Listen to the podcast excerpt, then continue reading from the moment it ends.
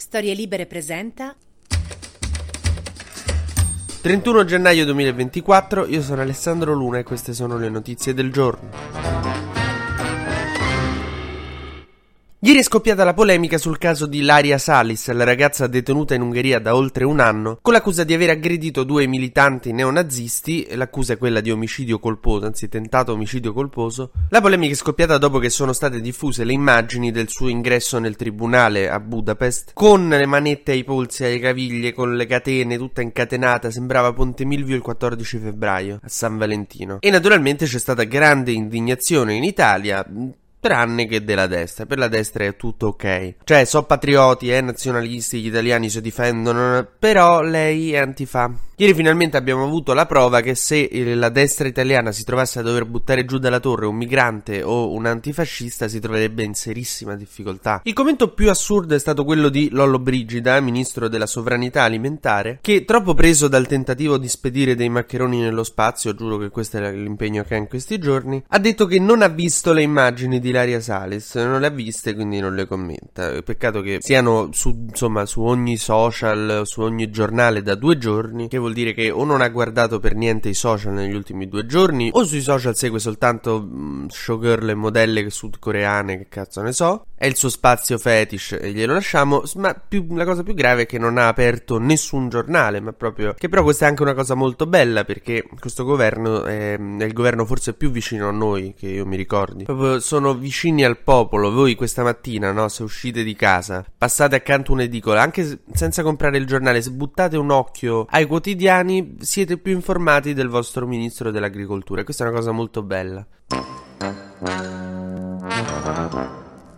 Io mi chiedo per chi scriviamo sti giornali, se non ce leggono manco i ministri più. Crippa della Lega dice che eh, gli dispiace un sacco per Ilaria Salis, questo è bello, questo è importante, ma che ogni paese punisce come vuole e non compete a me giudicare quello che si fa in altri paesi. È giusto, non compete alla destra a giudicare quello che si fa in altri paesi, a parte la gestazione per altri, quello possiamo giudicarla perché vogliamo fare un reato universale. E comunque quando i marò rischiavano la pena di morte perché avevano fucilato a cazzo dei, pas- dei sì, che erano pescatori, la destra non mi ricordo che dice Diceva beh, l'India fa come vuole. Mi ricordo un filo più di, non so come dire, di grinta. Eh, avete perso la grinta, cari destrorsi. Sarà che quelli due erano due militari e questa è una ragazza antifascista, quindi dei due militari, anche se sembravano due sposini di ceramica delle torte di matrimonio, quindi subito propaganda L G B T, però vabbè, sono militari, moschetto, cosa. Ad ogni modo Giorgia Meloni dice che sentirà Orbán e che cercherà di convincerlo quantomeno a dare alla ragazza i domiciliari, così che potrà venire estradata in Italia e potrà Potrà stare chiusa in casa qui in Italia. Nel frattempo a sinistra si continua a litigare perché Conte ha detto che non parteciperà al sit-in di Schlein, ha detto che il P D ha partecipato alla lottizzazione. Ieri abbiamo già parlato di perché questa accusa sia mm, non falsa ma ridicola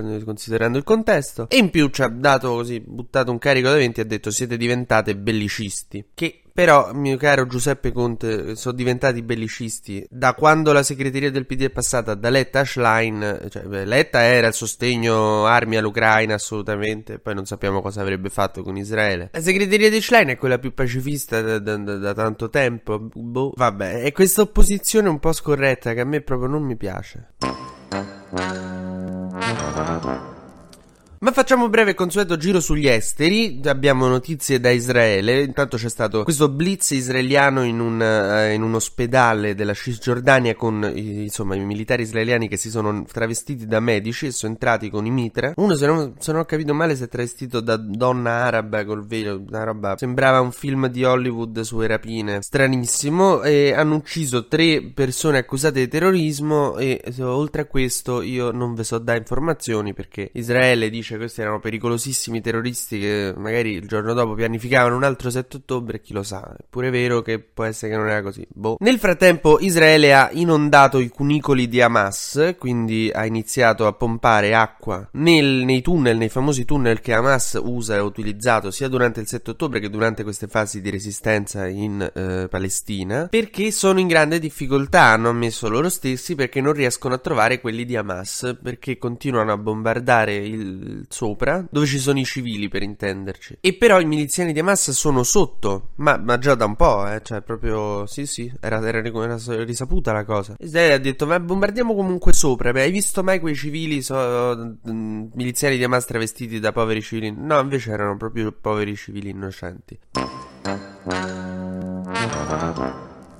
Mentre dalla Russia arriva la notizia che eh, Putin ha lanciato la sua sfida ad Hollywood. A quanto pare sono ripartite, diciamo, le operazioni nella Cinecittà russa, gli studios di Mosca, Mosfilm, con cui Putin vuole recuperare anche l'egemonia culturale, un po' il San Giuliano de- di uno scacchiere internazionale, vuole recuperare anche l'egemonia culturale che è in mano all'America, evidentemente. E quindi presto vedremo uscire tanti eh, nuovi film, tanti titoli, anche dei remake, che però impongano la cultura russa, che scalzino l'egemonia culturale occidentale. Per esempio, tra poco dovrebbe uscire nei cinema russi Ramoscello di albero, è il remake di Barbie, solo che negli anni novanta non c'avevano le Barbie in Russia, i bambini per lo più giocavano appunto con un ramoscello di albero su cui incidevano due occhi e una bocca, e vi lascio immaginare che ideali assurdi di bellezza poteva sviluppare un bambino russo se i suoi canoni erano quelli di un ramoscello di albero, insomma avete capito. Un altro titolo molto atteso è Se ti avvicini all'Unione Europea ti cancello, provaci ancora Vlad, La scelta di Sofia, che è un film in cui Putin deve scegliere se invadere eh, Kiev o Sofia, eh, alla fine sceglie Kiev. Insomma, amici russi, preparatevi a tornare con entusiasmo nei cinema sgranocchiando mandorle nere e dure, perché i popcorn sono occidentali. T G Luna torna domani mattina, sempre tra le dodici e le tredici, su storie libere punto effe emme.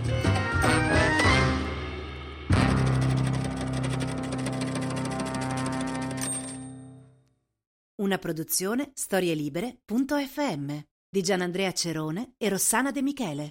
Coordinamento editoriale Guido Guenci.